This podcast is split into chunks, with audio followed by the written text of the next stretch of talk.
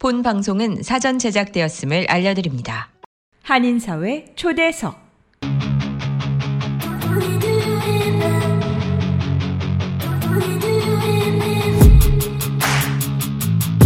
이 시간은 미주경제신문 한성용 본부장이 진행하는 종합시사 프로그램으로 한인사회 경제의 중심 인물들을 초대해 현안 문제점들을 파악해보고 이에 대한 해결책을 함께 모색해 보는 시간입니다.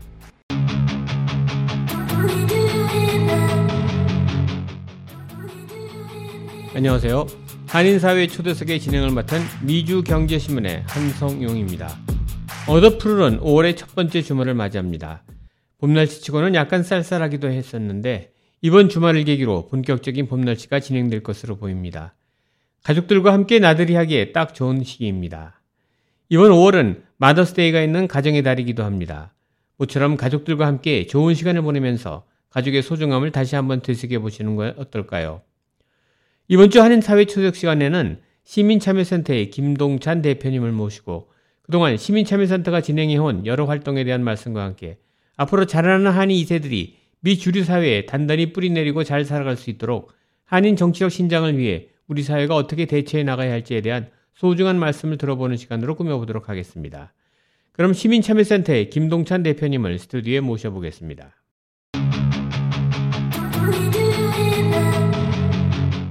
안녕하세요.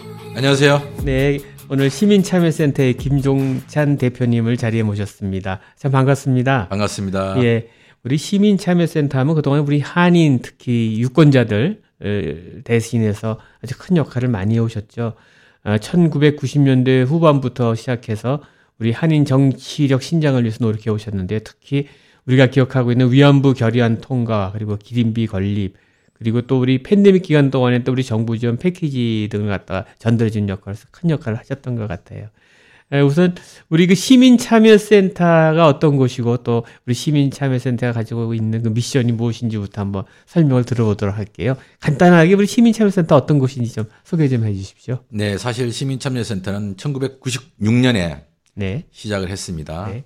어, 그때는 우리 커뮤니티가 어수선했습니다. 네. 92년도 LA 폭동 이후에 네. 한인 커뮤니티가 미국 사회에서 도대체 어떻게 살아야 될 것인가 네. 이런 조금은 좀 어, 긍정적이지 않은 그런 분위기가 많았는데 네. 그때 LA 폭동에 대한 것들을 보면서 그런 생각을 했습니다.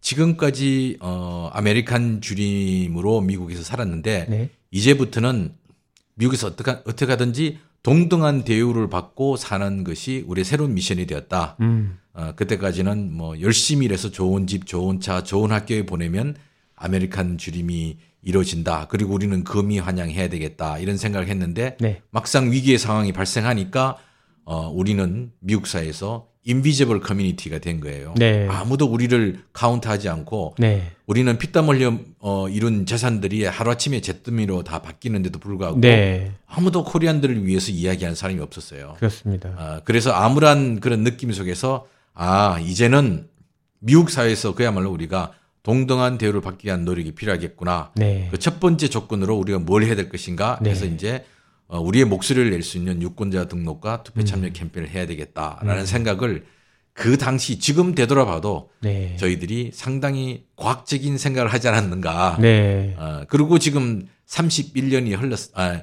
그리고 그냥 한 30년 가까이 되어 가고 있는데. 그렇죠. 어느, 어, 올해가 정확하게 LA 폭동 31주년이 되는 해입니다. 아, 4.29 폭동. 네. 네. 그래서 우리는 이 30년마다 한 세대라고 하는데 네. 4.29 폭동 이후 우리는 터닝 포인트 기간을 맞이했고 어떻게 하면 미국 사회 속에서 동등한 대우를 받을 것인가 네. 라는 것 위해서 이제는 미국 사회 속에서 어 영향력을 행사할 수 있는 어, 비록 우리가 소수이지만 그런 네. 커뮤니티로 나야 되지 않을까라는 새로운 네. 어, 우리의 미션을 만들어야 되지 않을까 생각합니다. 그4.29 폭동 당시에도 김동전 대표님 미국에 계셨던 거예요? 아니요, 저는 없었습니다. 저는 아. 94년도에 왔기 때문에 2년 네. 전에 복동이 있었고 아, 그렇죠. 오니까 사람들이 좀 젊은 학생들이 좀 어수선하더라고요. 네. 네. 그래서 그런 이야기를 하면서 한국으로 돌아간 친구들도 어, 있더라고요. 네. 있는데 어, 어차피 이민 온거 네. 어, 여기서 뿌리 내리고 그야말로 좀 잘 살아봐야 되지 않겠나 아. 그런 생각을 했습니다.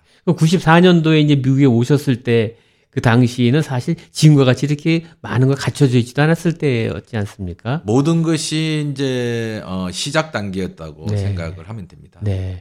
근데 어떻게 해서 우리 시민참여센터와 우리 대표님은 관계를 맺게 되신 거죠? 저 그때 뭐 스토니브룩 중심의 뭐 학생들과 네. 졸업생들이 모여서 뭘 해야 될 것인가 뭐 네. 고민을 하고 있더라고요. 그래서 네. 같이 그런 이야기를 하다가 보니까 네. 아 그러면 우리가 유권자 등록도 해야 되고 투표 참여 캠페인도 해야 되겠다. 네. 그러면서 뭐 한글학교, 네. 한글학교도 그때 96년도부터 토요 어린이 문화학교에서 네. 이제 시작을 했는데 네. 그때 하세종 회장님이 이정화 회장님 때 그 유권자 정치력 신장 부위원장을 하셨거든요. 네. 그때 만나서 한인회의 유권자 등록 캠페인에 우리가 조인해서 시작하면서 음. 아. 어, 지금까지 이제 유권자 등록 캠페인과 투표 참여 캠페인을 하게 된 겁니다. 그 당시 이제 한글 학교 같은 게 일종의 하나의 그 한인 사회에서 큰 역할을 했던 거군요 단체로. 예, 그때 많은 분들이 이제 어, 맨하탄에서 네. 어, 주로 델리 가게를 네. 많이 했고 또 세탁소도 하고 네. 그러면서 어, 아이들을 어떻게 해야 될 것인가 대안이 없더라고요. 그래서 음. 어, 그때 뭐 일요일 날 하는 네. 그 주일 학교 한글은 배웠는데 토요일 날 하는 건 아마 브로드웨이 한국 학교 이후 저희들이 처음이지 않을까. 아. 토요일 날 그 학생 대학생들하고 같이 네. 한글 학교를 하게 된 거죠. 아. 어 그래서 뭐 그건 2007년까지 한 10년 동안 저희들이 네. 한글 학교를 했습니다. 그럼 직접 김동현 대표님도 한글 학교에서 학생들도 가르치고 그렇게 했어요. 예, 아. 제가 어 그때부터 그 모든 청춘을 어, 매주 토요일 아침에 우드사이드 그다음에 써니사이드 네. 이쪽에 밴을 갖고 학생들을 픽업해 와갖고 한글 가르치고 또 네. 어린이 풍물단도 만들어서 네. 그때 어 풍물 했고 어린이 풍물단을 하다가 이제는 고등학생들 대상하는 풍물패를 해서 네. 상당히 어 풍물의 이 어, 어떤 어 그냥 그 어떤 그 풍년이 들게끔 하는 예, 그런 역할도 됐었어요. 원래 그 다른 직업도 있으셨던 건가요? 아니면? 그렇죠. 어. 한글 학교를 하다가 네. 누가 한글 학교만 하려니 교실도 필요하고 하니까 네. 학원을 하자 그래서 아. 학원을 시작했었죠. 그러셨구나. 방과후 학교를 네. 그것도 이제 학원과 함께 그한 10년 동안 네. 지금 함지박자리가 옛날에 아. 저희들 어, 한글학교 아. 그리고 그 당시 유권자센터 그다음에 길잡이 학원 같이 아. 있던 곳입니다. 원래 한국에서는 뭘 전공하셨어요? 대표님? 저는 케미컬 엔지니어링을 했습니다. 이야, 완전히 과학자, 과학자인데 여기 오셔가지고는 또 예. 새로운 또 이렇게 그 후세 양성을 위해서 일을 하셨던 거군요. 1996년도에 그 이제 그, 그 당시에는 이제 그 시민참여센터 전신인 유권자 센터가 네, 되죠. 그렇습니다. 유권자 센터가 처음에 이렇게 만들어질 때는 어느 어느 분이 관여하셨던 건가요? 그때에 있던 분들이 지금은 뉴저지 어디에서 그 회계사 아니 그 한의사를 하고 있는 네. 장재영 씨 네. 그다음에 또 그 옆에 살고 있는 양주희 씨 뭐또 저기 다른 주로 간 송승헌 씨이 아. 다그 또래 또래거든요. 아. 어 그리고 뭐 여러 사람들이 이제 한글 학교를 이제 제일 먼저 시작을 했죠. 그야말로 봉사 활동을 하셨던 거죠. 그렇죠. 어. 그 프레스 프레스에 있는 유학 와 있는 학생들 네. 매일 아침에 데려가 갖고 또 한글 학교 선생님으로도 하고 아. 뭐 그랬습니다. 지금 현재 그 미주 한인 유권자 연대 대표로 계신 김동석 대표님은 언제 join하신 거예요, 그러면? 어, 그때 처음부터 그렇게 같이, 같이. 예, 김재일 아. 초대 이사장님하고 네. 어, 그 셋이서 이제 여러 이제 우리 청년들하고 같이 이제 네. 활동을 했습니다. 그 당시 유권자 센터 처음에 그 사회 활동을 할 수 있는 그런 오거니제이션은 별로 없었나요? 한인 사회에? 한인사회에 어, 유권자 등록만 음. 중심으로 정치력 신장을 하는 것은 이제 어 우리 박윤영 네. 퀸즈 중부 한인회 네. 회장님이 또 하셨고 어. 민권 센터 이전에 청년학교도 청년학교를 예, 그 활동을 했고 어. 그리고 많은 단체들이 유권자 등록을 한다고 했습니다. 아. 어, 그리고 그 붐이 일어났고 음. 우리가 지금 이 커뮤니티가 어떻게 해야지 이 동력을 얻어서 음. 뭐 동등한 대우를 받을 수 있을 것인가는 때문에 그때는 뭐 내일협회, 세탁협회, 네. 뭐 한인회 네. 모두 다 하나의 그냥 뭐 운동이었습니다. 하여튼 그 당시 1990년대 92년에 4.29 폭동의 계기로 하나의 그뭐 시발이 된 거예요. 그래서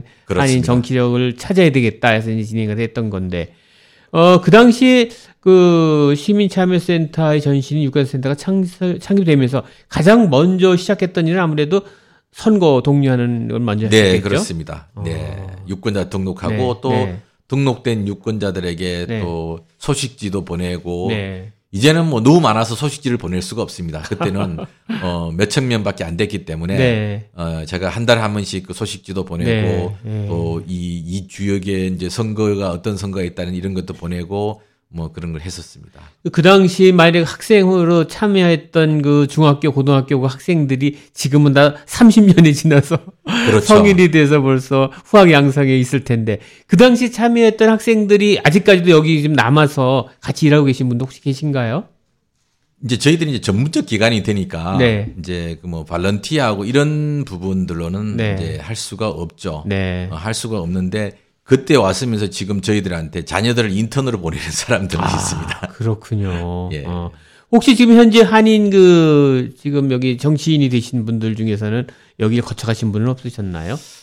저희를 거쳐간 분들은 네, 네. 한인 정치인 중에는 정치인 중에는 없죠. 네. 없는데 어 그때 했던 분들 다 자기 전문직으로 아. 이제 찾아서 그러셨군요. 어, 어, 예, 시스템 엔지니어 하는 분, 뭐, 한의사 하는 분, 음. 뭐, 회계사 하는 분, 뭐 이런 식으로, 약사 하는 분, 뭐, 이렇게 다 이제 흩어졌죠. 다 자기 직업이 있으면서 또 여기 한인을 위해서 해야 된다는 거 사명감으로 해서 투철한 그 그렇죠. 일종의 봉사를 했던 건데, 그러면 아무래도 이 기구를 운영하시려면 자금이 필요했을 텐데, 이 당시 자금은 어떻게 조달하셨어요? 그때는 다, 다 봉사였습니다. 네. 다 봉사였고, 네.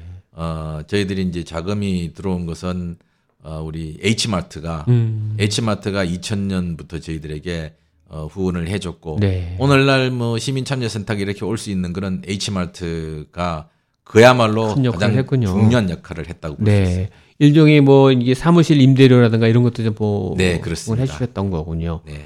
아, 그럼 이제 고정 멤버를 할까요? 지금 네. 고정 직원은 어떻게 운영하고 계시는 거예요? 고정 직원은 지금 리처드 인이라고 네. 2세 변호사. 네. 어, 30대의 2세 변호사 한 분. 네. 그다음에 또 어, 40대 초반에 이제 grant proposal과 우리 프로그램을 개발하는 네. 웨인 박 아. 어, 있고 그다음에 또 우리 오랫동안 우리 staff attorney 했던 박재진 변호사. 네. 어, 아직도 이제 페이는 안 받지만 그러니까요. 어, 이, 이 senior staff attorney로 있고 그다음에 이사님들 중에서 이제 뭐 회계사, 변호사 네, 네. 이런 분들 해서 네. 어 본인들이 이제 필요하면 뭐 저희들 legal task force 해서 음. 법률 대책 위원회로 이제 활동을 하고 네. 어 그리고 또 summer가 되면 이제 네. 인턴 코디네이터를 이제 뽑아 갖고 이제 하고 해서 일상적으로 있는 어 직원은 뭐 세 명에 네 명이지만 네. 이제 프로그램이 활성화되면 또 직원이 늘어났다가 네. 또 거기 끝나면 이제 줄었다가 이렇게 그렇군요. 진행이 됩니다. 아무래도 그 학생들을 교육시키거나 할 적에 시민참여센터가 무엇이라는 것 갖다 먼저 시, 알려주고 시작할 텐데 시민참여센터의 미션을 한마디로 말씀드리면 뭐라고 얘기하시나요? 시민참여센터의 미션은 네. 이제, 네. 크게 세 가지입니다. 네. 어, 하나는 어, 미국 사회에서 어, 동등하게 인정받는 커뮤니티가 되게 하자. 네. 그러기 위해서 우리는 어, 80% 이상 유권자 등록과 80% 이상 투표 참여로 음. 어, 그런 어, 동등한 대우를 받는 커뮤니티가 되게 하자. 음. 그리고 어, 우리 커뮤니티가 미국 사회에서 잘 살고 인정받는 커뮤니티가 되도록 하자. 네. 그래서 여러 이제 법률적인 문제가 발생했을 때 저희들이 처음에 컨설팅을 해주는 그런 legal task force 팀이 있고 또 아시다시피 어떤 영문 다큐멘터리를 받으면 이게 뭔지 잘 모르잖아요. 그렇죠. 이게 뭘 어디로 가야 되는지. 네. 우리가 모든 서비스를 해드린 거는 변호사 사무실 해주는 그런 걸 못하지만 아 이게 뭐다고 설명해주는 네. 그런 어, 리걸 서비스들을 이제 퀸즈 어, 큐니 로스쿨하고 네. 저희들하고 네. 그다음에 요 지역에 있는 19 어 19 지역하고 린다리 지역구 네. 아 20 지역구하고 린다리 의원 사무실하고 같이 이제 그걸 운영을 음. 어, 하고 있고 그 다음에 후대들이 미국 사회에서 리더십을 갖추게 하자. 네. 해서 저희들이 인턴십 프로그램을 어, 지금 하고 있습니다. 그렇군요. 인턴십 프로그램은 처음에 시작할 때부터 시작했던 건가요? 96년부터? 아, 저희들이 네. 한글 학교를 하다가 네. 어, 그때는 이제 많은 곳에서 토요일 날도 한글 학교를 시작하게 되었습니다. 네. 어, 아, 이제는 우리가 한글 학교보다는 부모 세대의 커뮤니티에 와서 음. 함께 고민하고 실천하면서 어, 자기 identity를 갖게 하는 그런 인턴십이 필요하지 않겠는가 생각해서 2004년도부터 네. 이제 풀뿌리 인턴십을 이제 grassroots internship을 시작하게 된 겁니다. 그렇군요. 어, 그래서 지금까지 수백 명의 네. 인턴들이 네. 저희들을 거쳐갔습니다. 아, 대단하신 일 하셨어요. 그럼 그 인턴 하신 학생들도 많은 보람도 느끼고 또 대학교 갈 때도 또 뭐그 증명이 또 큰 역할도 하지 않습니까? 사실 저희들이 네. 이제 인턴들한테 가르치는 것은 네.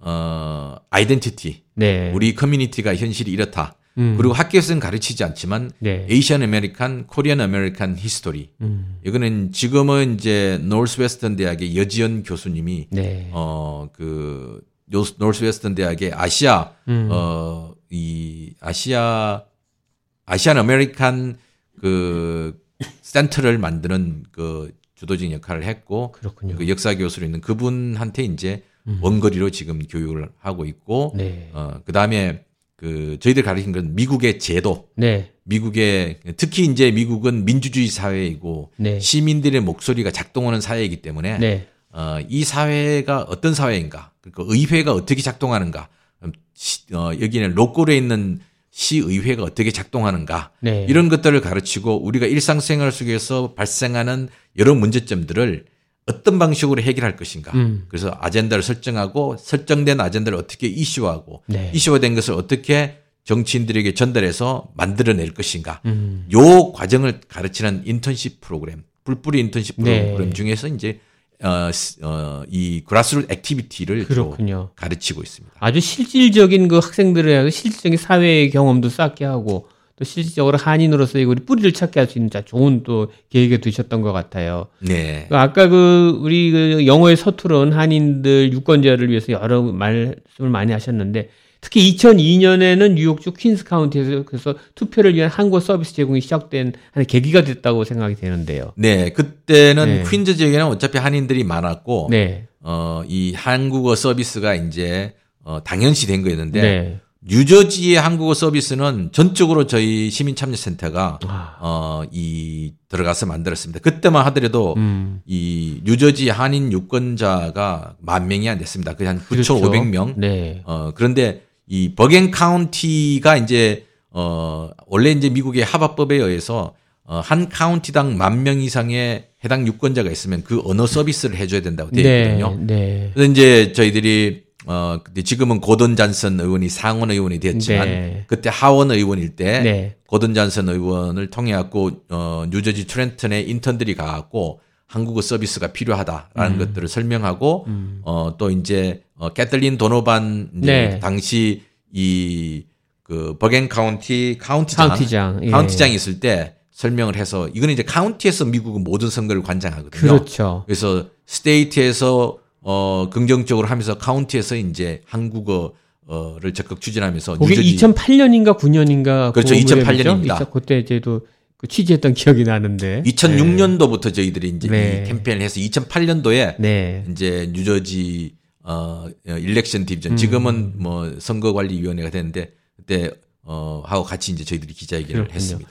어, 뉴 뉴저지 branch는 몇 년도에 오픈이 되신 거예요? 뉴저지는 2000년도에 오픈을 했습니다. 아, 오픈했는데 4년 뒤에 하셨구나. 예, 팬데믹 기간 동안에 저희들이 이제 네.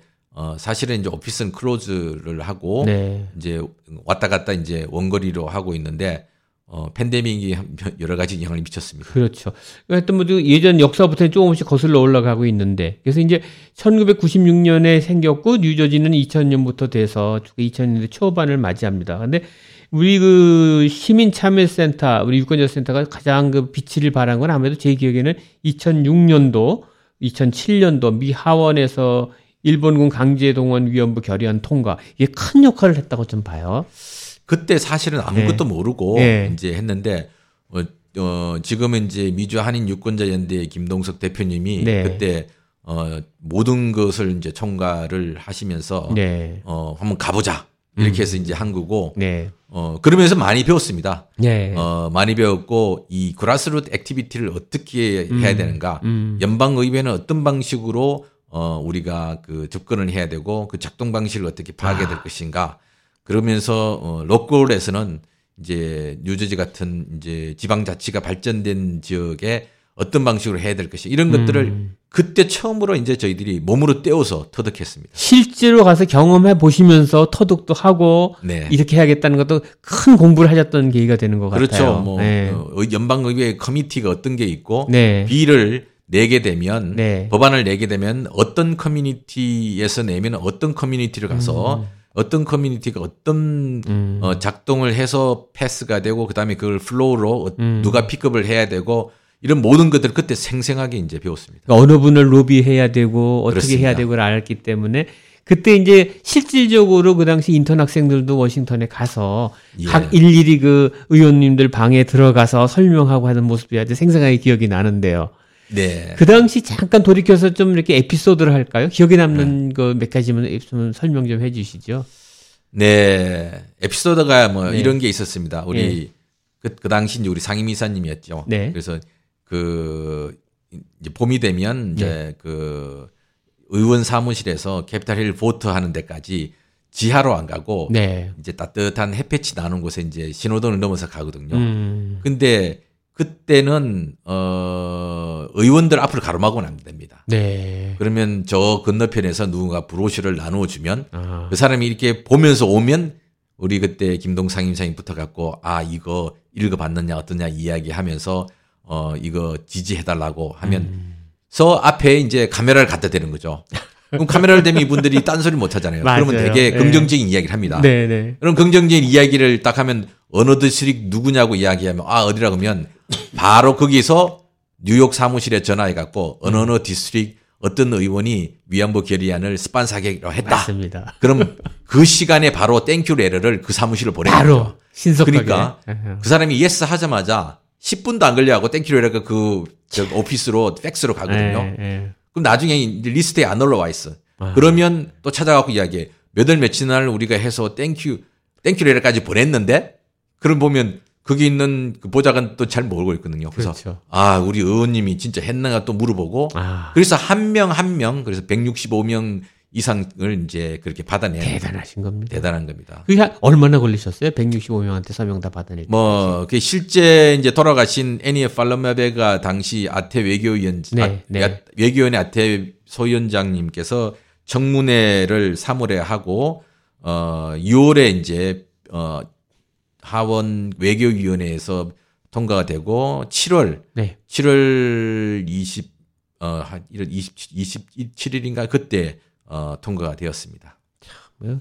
참 지금 저도 생각해도 그 당시에 이제 라디오에서 이제 리포터하면서 갔을 때인데 참 생소하고도 했고 되게 자랑스럽기도 했었어요. 전 나름대로 옆에서 같이 하면서. 그렇죠. 지금 또 하라 그러면 네. 좀 하기 힘들 겁니다. 그게 얼마나 힘든 일인가. 그렇죠. 뭐 새벽 4시에 출발해서 네. 집에 오면 뭐 12시. 네. 네, 이런. 아주 내 기억에 환상이 남는데 우리 그때 버스로 가, 오지 왔잖아요. 네, 그렇습니다. 오는데 그 버스 운전사가 아마 중국인이었나? 길을 모르는 거야. 예. 그래서 고속도로를 안 가고 이상한 북도로 가는데 덜컹덜컹 대고 예. 정 시간보다 두세 시간이 늦게 도착했잖아요. 예. 그래서 옆에 뭐 우리 박재진 변호사가 예. 막 일로 가야 돼, 절로 가야 돼. 맞아요. 맞아요. 기억나요. 그 도착하니까 12시가 넘었어요. 예. 호텔에.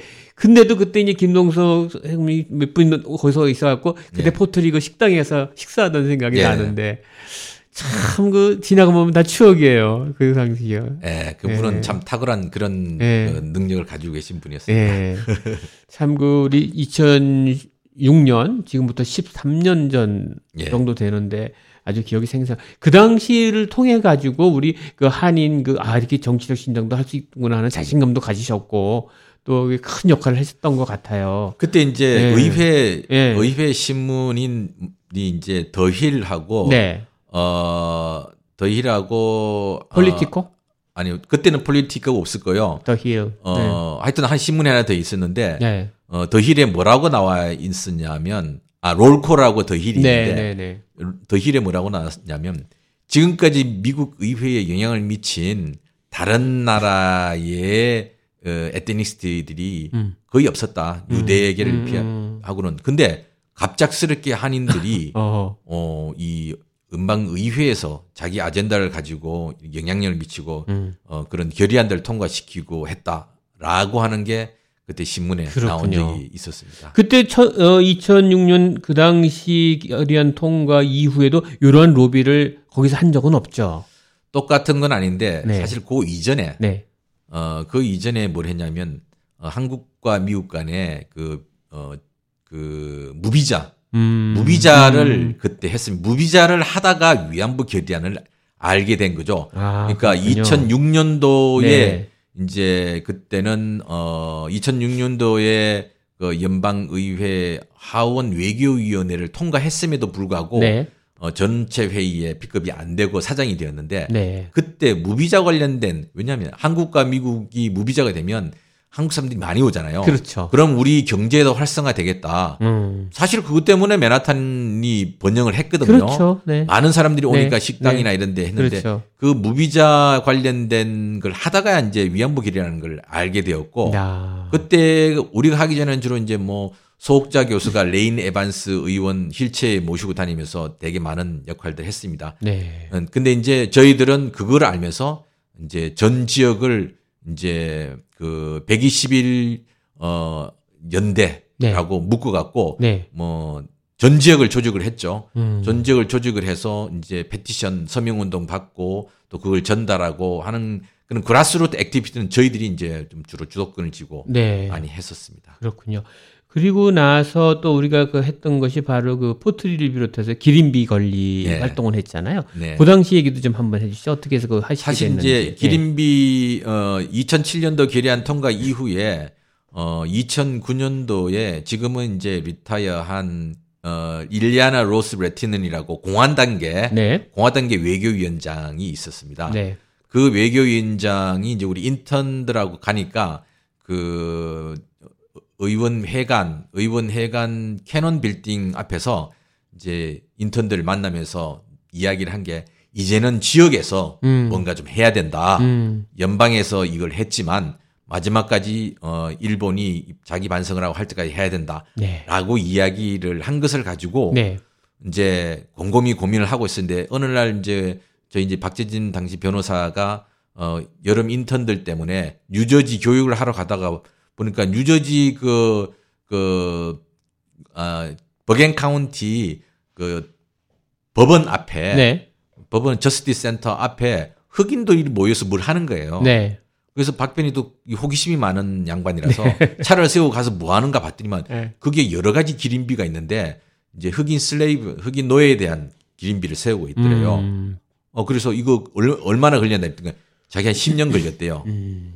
그래서 박변이 이거다 하고 와서 이제 인턴 학생들 데리고 그 당시 어 그 카운티장 어 카운티장 어, 맥너니인가 한 그그 그 카운티장 선거가 있을 때 가서 네, 이제 네. 들이밀은 거죠. 음. 그로부터 이제 뉴저지의 기림비를 건 세우기 위한 노력들이 시작되었고 음. 학생들이 이제 다니면서 어 petition을 받고 그래서 그거를 데니스 맥너니 그 당시 카운티장이 어, 우리 카운티 하려니까 좀 어려운 것 같은데, 음. 펠리세이드 파크로 하자. 그래서 음. 펠리세이드 파크에 그때 이제 제임스 로튼도 시장이 네. 받아갖고, 음. 이제 기림비를 세우게 된 겁니다. 그런데 그렇군요. 기림비를 세울 때 어떤 조건이냐면, 네, 네. 시 정부의 재산으로. 음. 그래서 왜냐하면 우리가 세우면 누가 뽑아가면 못해 할 수가 없잖아요. 그렇죠. 근데 시 정부의 재산으로 세웠기 때문에 나중에 일본 사람들이 와 일본 의원들이 왔고 막 할때 네. 안전하게 지킬 수 있었던 것입니다.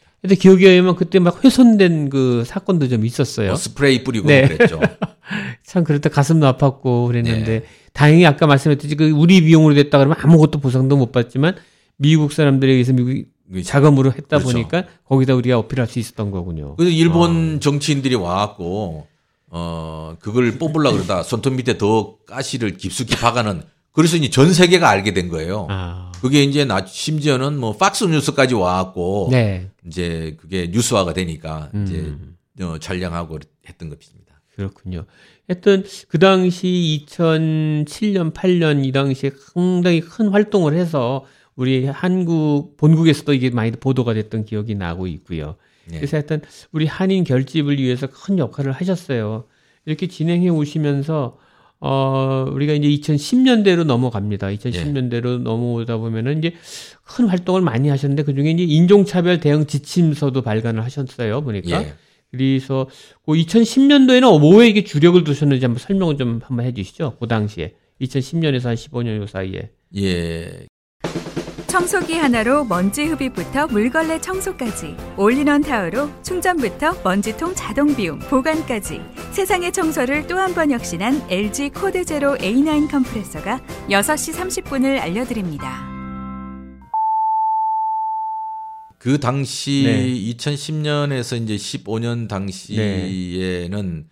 한미 간 FTA가 있었죠. 그렇습니다. 예. 예. 그때 어 저희들은 어 통상 미국의 가치가 뭐냐면 그때까지만 네. 해도 미국 가치는 어 통상 자유로운 통상이었거든요. 네네. 네. 그런데 미국 자체도 블록화를 하면서 자기들하고 협상을 한 나라들하고만 자유로운 통상을 하겠다. 음. 그래서 물론 한국의 노무현 대통령이 이 FTA를 꺼냈다가 뭐 호되게 몰매를 맞았지만 네. 저희들 입장에서 봤을 때는 어, 그게 어, 미국에 살고 있는 우리 한인 동포들에게 하나의 기회가 될 수도 있지 않겠는가. 네. 어, 그런 생각도 했고, 어, 또 나중에 이명박 정부에 들어와갖고 또 FTA를 본격적으로 추진을 할 때, 네. 어, 사실은, 어, 어, 또 전국적인 조직을 어, 가지고, 네. 어, FTA에 대해서, 어, 이, 이거는 우리 양국의 이익이기 때문에, 네. 어, 뭐이 양 우리 미주 동포의 운명이 네. 좋든 싫든 한국과 미국 관계가 더욱 좋게 되게끔 만드는 것이 우리의 운명이거든요. 네. 뭐 미국이 마음에 안 든다고 한국이 할수 없고 한국이 마음에 안 된다고 내가 어, 한민족의 후손임을 어, 부정할 수는 없거든요. 그렇기 때문에 더 좋은 관계를 만들려면 지금의 FTA가 어, 두 나라의 관계를 더욱더 어, 확고하게 만드는데 좋겠다라는 음. 생각들 하고 FTA도 저희들이 어, 열심히 어, 아, 지원을 그렇군요. 했었습니다. 결국은 이제 FTA가 통과되고 한국도 그렇고 미국도 그렇고 그야말로 무역에 있어서 황금기가 그렇죠. 어, 있었죠. 네.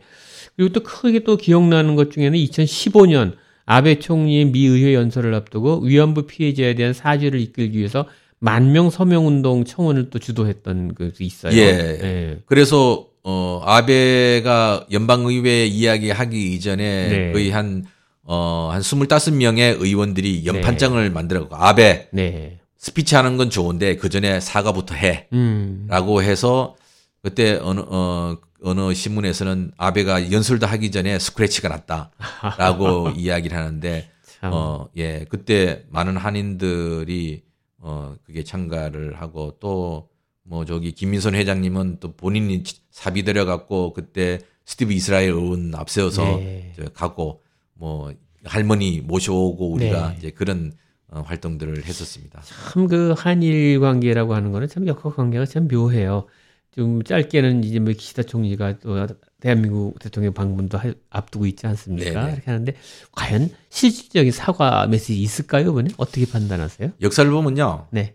1차 대전을 일으킨 독일이 네. 2차 대전도 일으켰거든요. 네. 그때만 하더라도 어, 1차 대전에서 패배했다는 증오심만 가지고 있었던 거고 네. 2차 대전에서 패배하고 난 다음에는 그 독일이 완전히 해체되었습니다. 네. 해체되고 새로운 형식의 민주정부가 들었었거든요. 근데 네. 일본은 어, 전쟁을 이끌었던 그 세력들이 고스란히 남아서 지금 거의 어, 70년 넘게 일본 사회를 음. 다스리고 있거든요. 네. 그 사람들이 있는 한 일본은 어, 사과는 절대 하지 않을 거라고 생각합니다. 아, 그렇군요. 어, 일본이 바뀌지 않았기 때문에.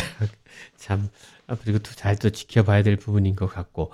그리고 2017년에 들어와서는 반이민 정책에 맞서서 이민자 보호를 위한 또 큰 역할들을 하셨어요. 그래서 법률 테스크포스도 설립해서 한인 이민자 보호교회 네트워크에 또 참여해서 이민자 권익 보호를 위해서 앞장서셨는데 요 당시도 한번 얘기 좀 한번 해주시죠. 네, 이제 트럼프 정부가 들어오면서 네. 반이민을 어, 공식화했잖아요. 네.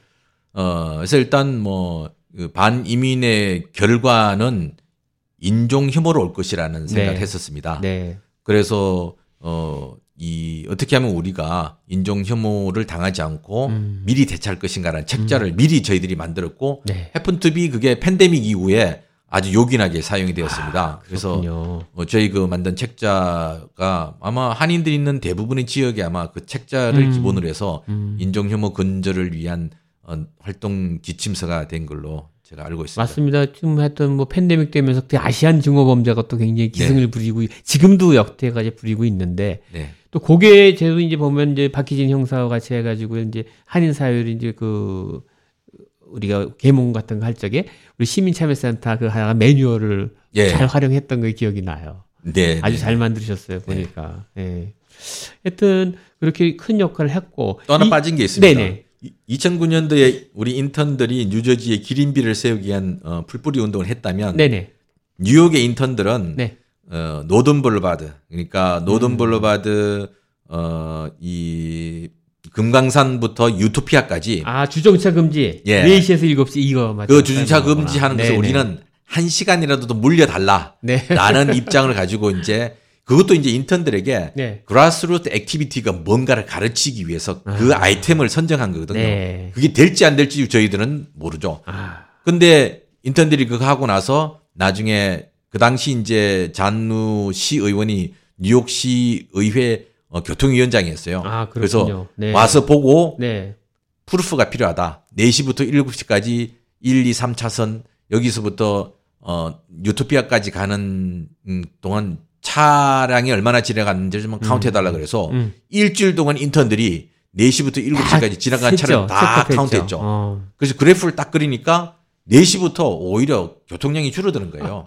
그거 뭐냐면 사람들이 맨하탄에서 퇴근하면서 네. local 안 들어오고 바로 사고로 가는 거예요. 그렇군요. 어. 그래서 그걸 냈다면 교통국에서 뉴저, 뉴욕시 교통국에서 그럴 리가 없다고 하면서 어. 그 다음부터 이제 피로그 시온을 쪼았죠. 아하. 그래서 피로그 시온이 오죽하면 저 멀리서 저를 보면 미스터 알기 I'm doing my best. Don't know about, don't worry about that. 그러면 자기가 먼저 이야기할 정도로 아. 4년이 걸렸어요. 대단하십니다. 근데 마침내 네. 없어졌거든요. 그래서 피로그 오피스에서 신이 나서 전화가 왔었습니다. 음. 마침내 없어졌다고. finally. 네, 그게 바로 전형적인 그 grassroots activity에 아. 의해서 어 우리에게 불필요한 여러 문제들을 그렇군요. 해결하는 그런 아주. 하나의 안건이. 이게 원래 4시, 7시 주정차 금지라는 조항이 처음에 생긴 거는 학생들 하교 시간하고 맞물렸기 때문에 만들어졌던 거 아닌가요? 왜 그랬을까요? 어, 네. 우리가 물었을 때는 하교 시간이라고 이야기 안 하고 네. 맨하탄에서 퇴근하는 사람들 시간이 그 시간대다. 아. 그러면서 이제 이야기하길래 어쨌든 간에 차량 통행이 줄어드는데 음. 굳이 여기를 그렇게 할 필요가 있느냐. 원활한 교통 소통을 위해서 차를 못 세우게 했다 그거군요. 그렇죠. 그런데 음.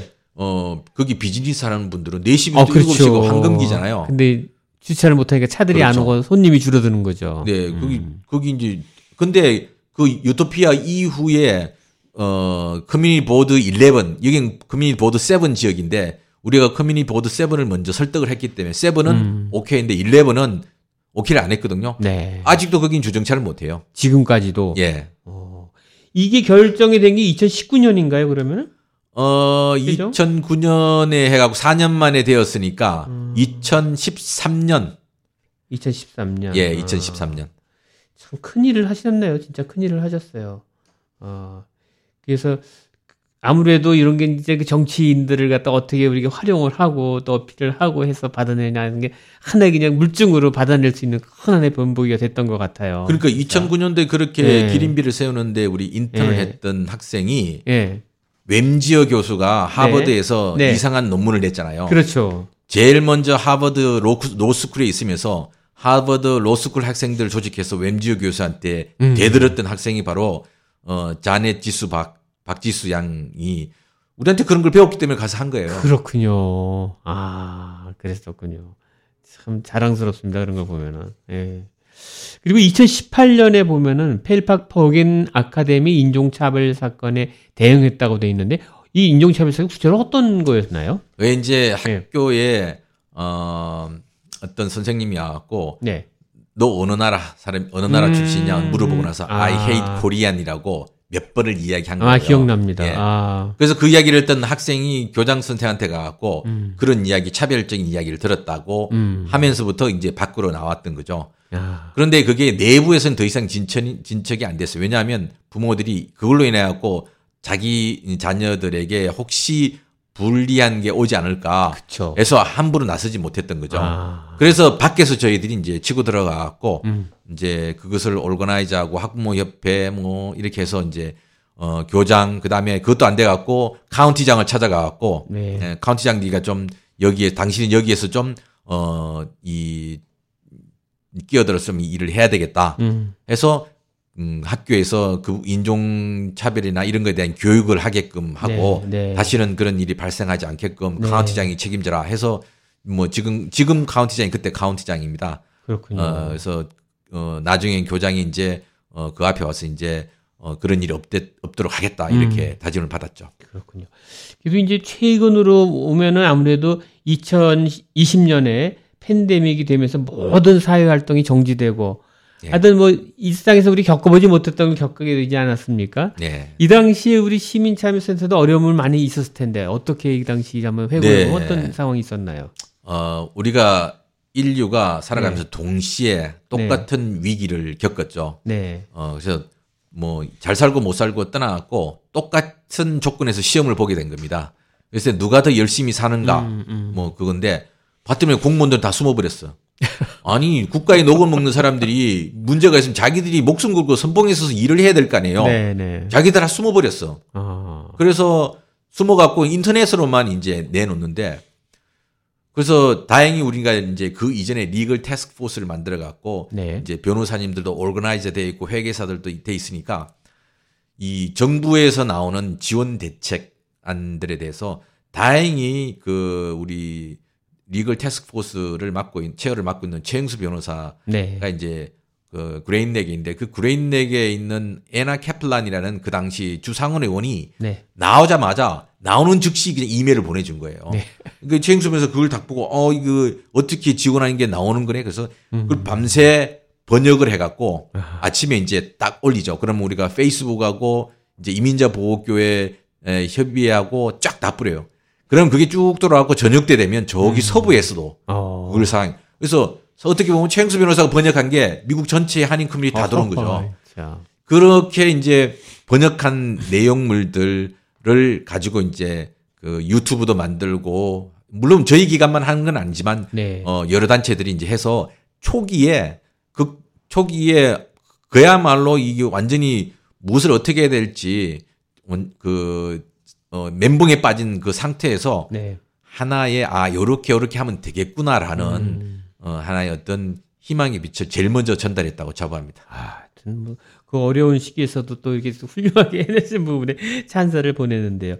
아무래도 이 조직을 운영하시다 보면은 이제 기금이 필요할 텐데 보면은 1달러에서 30달러 이렇게 소액이지만 이렇게 또 고마운 후원자들이 많으셨다 그래요. 네. 실질적으로 좀 어떻게 이 자리를 빌어서 어떤 식으로 이렇게 후원을 받았고 그분들에게 감사의 마음도 전할게요. 한번 어떻게 후원되고 있었나요? 한번 설명 좀 해주세요. 네, 일단은 네. 뭐 저희들은 늘 H마트에 감사드리고 네. 어, 모든 H마트에 네. 종사하는 모든 분들에 이제 감사를 드리고 또또 오랫동안 음. 또 우리 어, 처음에 HK Food라고 하고 이게 어딘지 몰랐습니다. 네. 나중에 왔더니 한솔이었어요. 아 그렇군요. 예, 한솔에서 아주 꾸준히 오랫동안 저희들한테 음. 어, 매달 이렇게 지원을 해주고 네. 또 Dashing Diva라는 네. Dashing Diva라는 이제 beauty supply 하는 데서 네. 저희들한테 또 지원을 또 해주고 있습니다. 그렇군요. 해주고 있고 또 네. 친구 교회에서 아. 저희들한테 또 지원을 또 해주고 있고 그 외에도 가끔 하시는군요. 가끔 온라인을 통해서 네. 어 정확하게 뭐 온라인 이름이니까 음. 개별적으로 들어오는 분들이 어, 한동안 좀 있었습니다. 뭐 네. 지금도 이제 그러고 그래서 뭐 그리고 사실 저희들이 뉴욕 동포 사회에 뭐 회장님 하셨던 많은 분들이 계십니다. 그분들도 다 저희들한테 다 십시일반 그렇군요. 다 후원해 주셨고 네. 이 자리를 들어서 네. 회장님들 감사합니다. 하여튼 그리고 또 좋은 일을 하시니까요. 네. 예, 저는 뭐 역대 한인 회장님들이나 뭐 지역 한 회장님들 그리고 뭐 여러 저기 직능별 회장님들 네. 네. 그분들 자기 돈 내야 하고 막 이렇게 하면서 뭐 명, 공명심도 있기 때문에 하지만 그런 분들이 그야말로 우리 커뮤니티 그동안 그렇죠. 영향력들을 행사해 왔거든요. 그분들이 참 되돌아보면 어, 시민참여센터와 같이 했던 부분들이 분명히 네. 있을 겁니다. 그래도 지난 30여 년간 이렇게 꾸준히 활동을 해왔기 때문에 그 결실이 최근 한 2, 3년 동안에 우리 한인 정치인이 많이 배출됐어요. 예, 한인 정치인들 네. 뉴욕과 뉴저지에 이제 유권자 등록을 저희들이 각각 네. 2만 명 이상, 네. 한 3만 명 이상 했거든요. 네. 네, 뉴욕의 유권자가 한 6만 명 정도 되고 네. 뉴저지가 한 4만 3천 명 정도 되거든요. 실질 센서스에 예. 의한 데이터죠. 네, 네. 네. 그래서 저희들이 뭐 거의 거의 반 정도는 저희들이 유권자 등록하는데 영향들을 미쳤습니다. 네, 대단하신 거예요. 네, 미쳤고 네, 또이 유권자 등록이라는 게 뭐 하루아침에 해서 되는 게 아니고 적어도 몇 개월 전, 1년 전에 해야만 선거할 때 작동을 하는 것이니까 어 그리고 또 이번에 선거가 뭐가 있는지 매년 저희들이 이제 선거 안내 책자를 만들고 누구를 투표해야 네, 될지 네. 이제 한인 밀집 지역들 후보들 이제 찾아갖고 내고 어또 매년 우리 한인 유권자가 도대체 어떻게 어, 형성이 되었는가 분석해서 음, 음. 내놓고 이제 하는데 제가 지금 큰 우려가 되는 것은 뭐냐면 만 18세 이상부터 30세 미만의 인구가 제일 많거든요. 네. 제일 많은데 이분들이 60대 70대보다도 유권자 음. 수가 적어요. 등록을 안 한다는 얘기군요. 예. 아. 근데 미국의 일반 어, 유권자 그걸 보면 음. 그들이 제일 많거든요. 이거는 앞으로 10년 음. 후 우리 커뮤니티 미래를 보는 것이기 때문에 저는 대단히 우려를 하고 중요하네요. 있습니다. 그러니까 여기는 우리도 잘 미치기가 힘들어요. 음. 영어권 세대들이고 학교에 가 있거나 아니면 이제 막 직장을 음. 잡았던 사람들이라고 우리 커뮤니티 안에 발을 붙이지 못하고 있거든요. 이 부, 부모들의 역할입니다. 아. 이분들은. 근데 이해가 안 되는 게 저 같은 경우에 이제 시민권을 따면서 바로 유권자 신청을 바로 하잖아요. 등록을 하는데 네. 대부분의 사람들이 안 하고 있던 얘기인가요? 시민권 따면서 등록을 안 했기 때문에 이런 거. 이세들은 태어나면서 시민권을 갖고 나왔기 때문에 시민권 그렇구나. 신청할 일이 없죠. 그러니까 더 안 하게 되는 거군요. 예. 어. 그러면 이럴 경우에는 부모들이 얘기해서 너 가서 신청해라라고 해야만 할 수 있는 거군요. 부모들이 잘 설명을 해줘야 되죠. 아. 예. 그래서 저희들도 이제 점점 음. 대학생들을 대상으로 하는 프로그램들을 계속 개발을 하고 있는 게 음. 이들이 곧 우리 사회의 미래인데 그쵸. 이들이 이런 데 대해서 낙후가 되면 큰일 나거든요. 현재 미 주류 사회를 예를 보더라도 주류 사회 같은 경우에 18세, 30대가 많을 텐데 그쪽에서는 그래도 선거 투표율 같은 경우는 물론 나의 연령층보다는 적겠지만은 우리 한인 학생들보다는 많다를 많을 거 아닙니까? 아니요, 그게 연령차보다 제일 많은 유권자 수예요. 어, 제일 18세 30대가 제일 많아요. 예, 예, 주류에서는. 예. 근데 어. 우리는 제일 적어요. 큰 일이네요, 그러면. 예. 이 빨리 우리가 극복해야 될 문제입니다. 그럼 이게 보통 그 미 주류 사회 학생들은 유권자 등록을 자기가 성년이 되면 바로 하나요? 전부? 뉴저지의 네. 주 전체 유권자 등록률이 90% 넘어요. 뉴욕은 오. 80%. 그래서 저희들이 8080 캠페인 하는 네, 게 네. 우리도 80% 이상 투표 유권자 등록가 투표하면 어 비록 숫자는 적지만 어 미국 사회의 주류가 될 수 있다 해서 8080 음. 캠페인을 하는데 뉴저지 90%인데 10%는 뭐냐면 다 이민자들이나 몇 사람들 때문에 10%가 안 되는 아. 거거든요. 사실은 100%다 유권자 등록한다고 생각하면 됩니다. 근데 이해가 안 갑니다. 왜 그 젊은 학생들이 보통 초등학생 되고 어느 정도 이제 몇 살부터 투표권이 좀 주어지는 거죠? 만 19세, 만 18세. 18세가 되기 전에 대부분 유권자 등록을 하는 거잖아요. 17세부터 할 수 있습니다. 근데 한인 학생들만이 유독 많이 안 한다는 예. 얘기인가요? 한인뿐만 아니라 에이션들. 에이션들이 예. 상대적으로 흑인계나 라틴어에 비해서 많이 떨어지는군요, 아시안 그렇죠. 쪽에. 예. 아, 그 원인은 어디 있다고 보세요? 원인이 뭐냐면 커뮤니티 마인드를 가져야 되는데 아. 커뮤니티 마인드 없고 공부만 열심히 해서 되는 게 아니거든요. 아. 일례로 네. 어떤 학생이 올 A 플러스고 네. 어그 SAT 만점을 받았어요. 네. 근데 우리가 알고 있는 웬만한 대학이 다 떨어졌어. 아. 왜냐? 커뮤니티 봉사활동 한 게 없어. 아하. 그게 어디 있냐? 어. 그게 하나도 없는 거예요. 음. 그래서 웬만한 데 떨어, 다 떨어졌어요. 음. 미국 사회는 공부, 뭐 예를 들어 SAT 어느 정도 높아가잖아요. 네. 만점이든 거기든 다 똑같다고 생각해요. 네. 그런데 그 머리 좋고 능력 있는 사람이 얼마나 우리 전체 커뮤니티에 대한 마인드를 가지고 있는가를 음. 중요하게 생각하거든요. 그렇군요. 그런데 우리는 커뮤니티 마인드보다는 공부만 열심히 하는 걸로 음. 뭐 시간 되면 다 학원 가고 그러거든요. 네. 근데 사실 요즘은 대학에서 받는 것도 보면 SAT 점수 뭐 이런 거 어느 정도 이렇게 보고 뭐 여러 뭐 저기 봉사활동도 많이 하고 뭐 하지만 하나에 집중을 해야 돼요. 아, 이 사람은 이쪽으로 많이 했구나라는 음. 집중된 그런 게 있어야 되는데 이것저것 음. 어, 스펙만 많다고 되는 게 아니거든요. 그렇군요. 근데 그 스펙 중에 사실 제일 중요한 게 공동체를 위해서 네. 어떤 활동을 하고 어떤 리더십을 보였는가 그래서 자기가 그것에 대해서 어떤 에세이를 썼는가 그게 더 중요하거든요. 네, 네. 왜냐하면 우리가 뽑는 거는 공부하는 사람 뽑는 게 아니라 그렇죠. 우리 커뮤니티 리더가 네. 될 사람들에게 네. 투자를 하는 것이거든요. 네. 미국 사회는 전반적으로 그래요. 대학들도 음. 그렇고. 근데 이제 그런 데에 우리가 너무 아직 생각을 못 하고 있다는 거죠. 그럼 대략 지금 한인 학생들은 몇 퍼센트 정도가 등록한 걸로 나오나요? 저희 비공식 집계 위에 몇 퍼센트는 아닌데 네. 어 전체 인원수를 저희들이 분간하기가 네. 힘들기 네. 때문에 네. 근데 어 유권자 등록 분포에서 보면 네. 원래 60대보다는 50대가 인구가 더 많고 50대보다는 40대가 더 많고 네. 그보다는 30대가 더 많은데 30대부터 18세니까 절대적인 숫자거든요. 그렇군요. 근데 그 숫자가 60대보다 적다? 적고 아.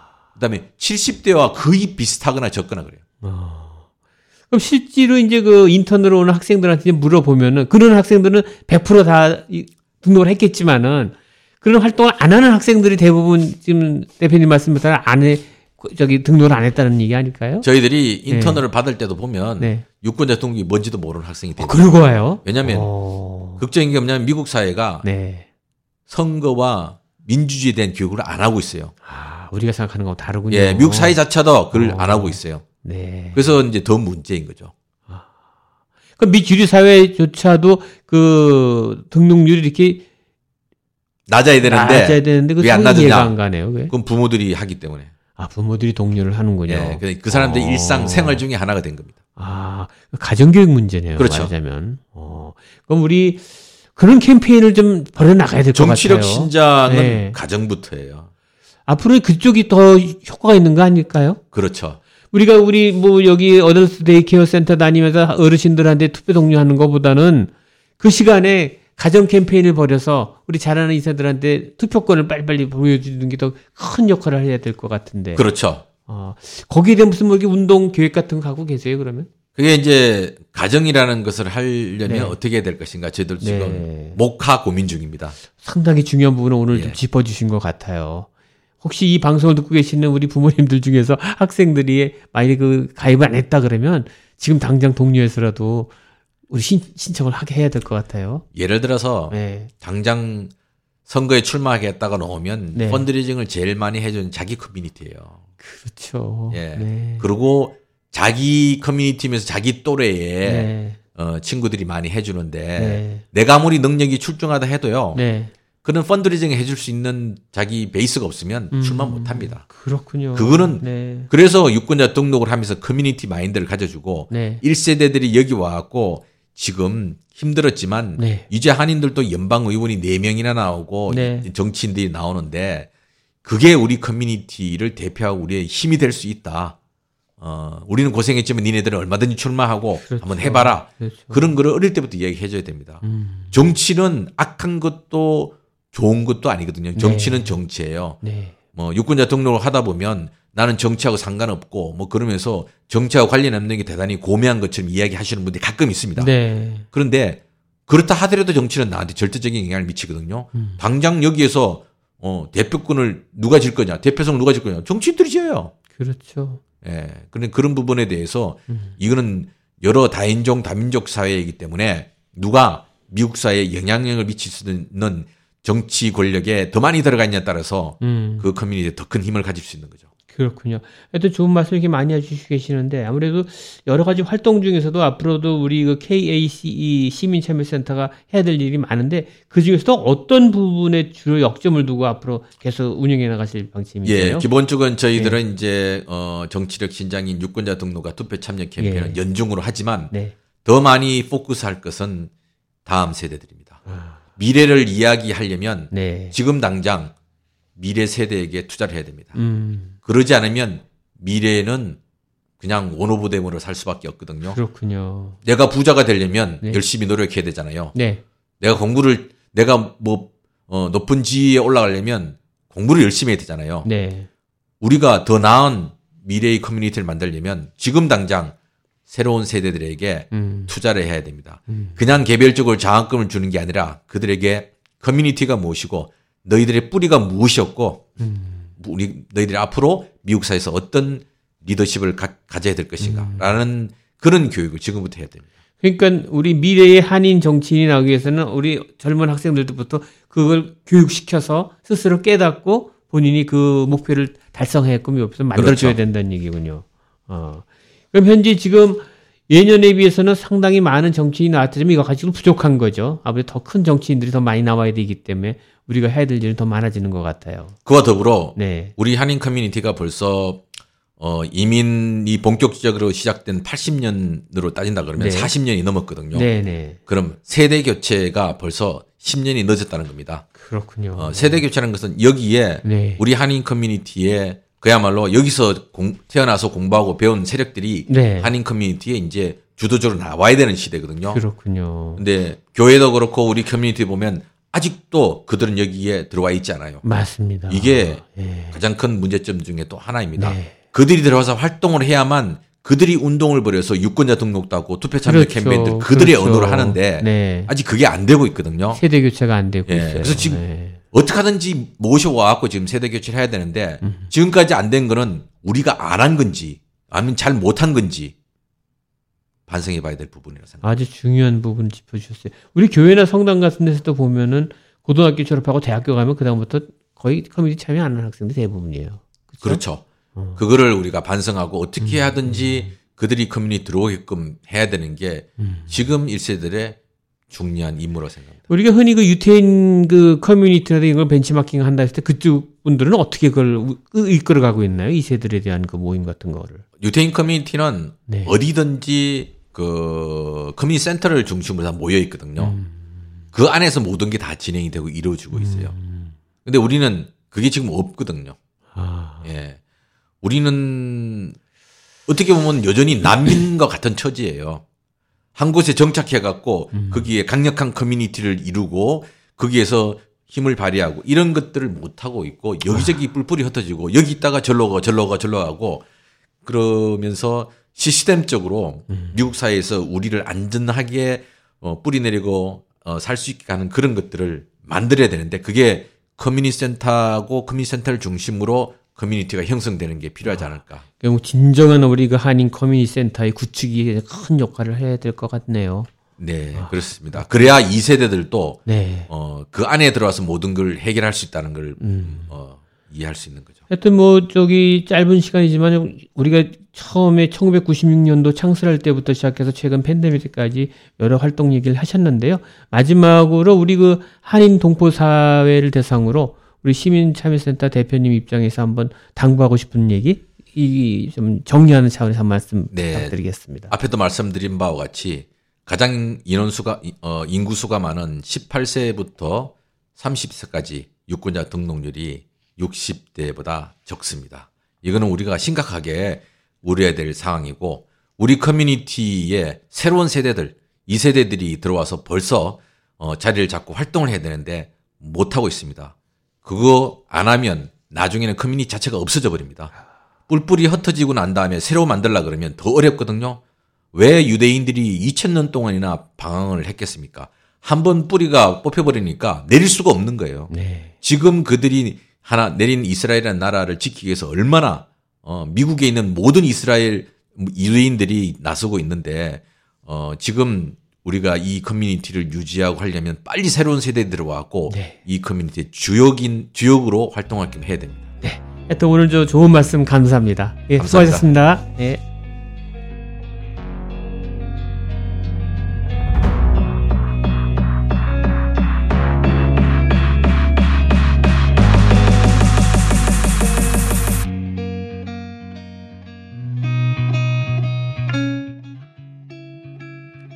지금까지 시민참여센터의 김동찬 대표님으로부터 그동안의 활동 내용과 함께 앞으로 시민참여센터가 나가야 할 방향에 대한 소중한 얘기를 들어봤습니다.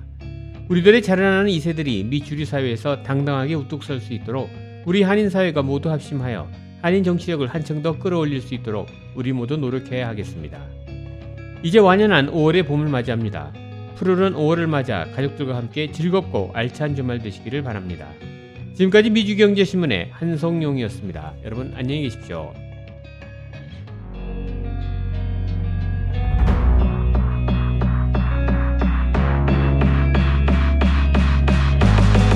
WWRU Jersey City, New York, 1660 AM, WWRU. 열정과 혁신 속에 최고의 상품을 창출하는 기업. 아름다움에 공헌하는 기업. 키스에서 7시를 알려드립니다.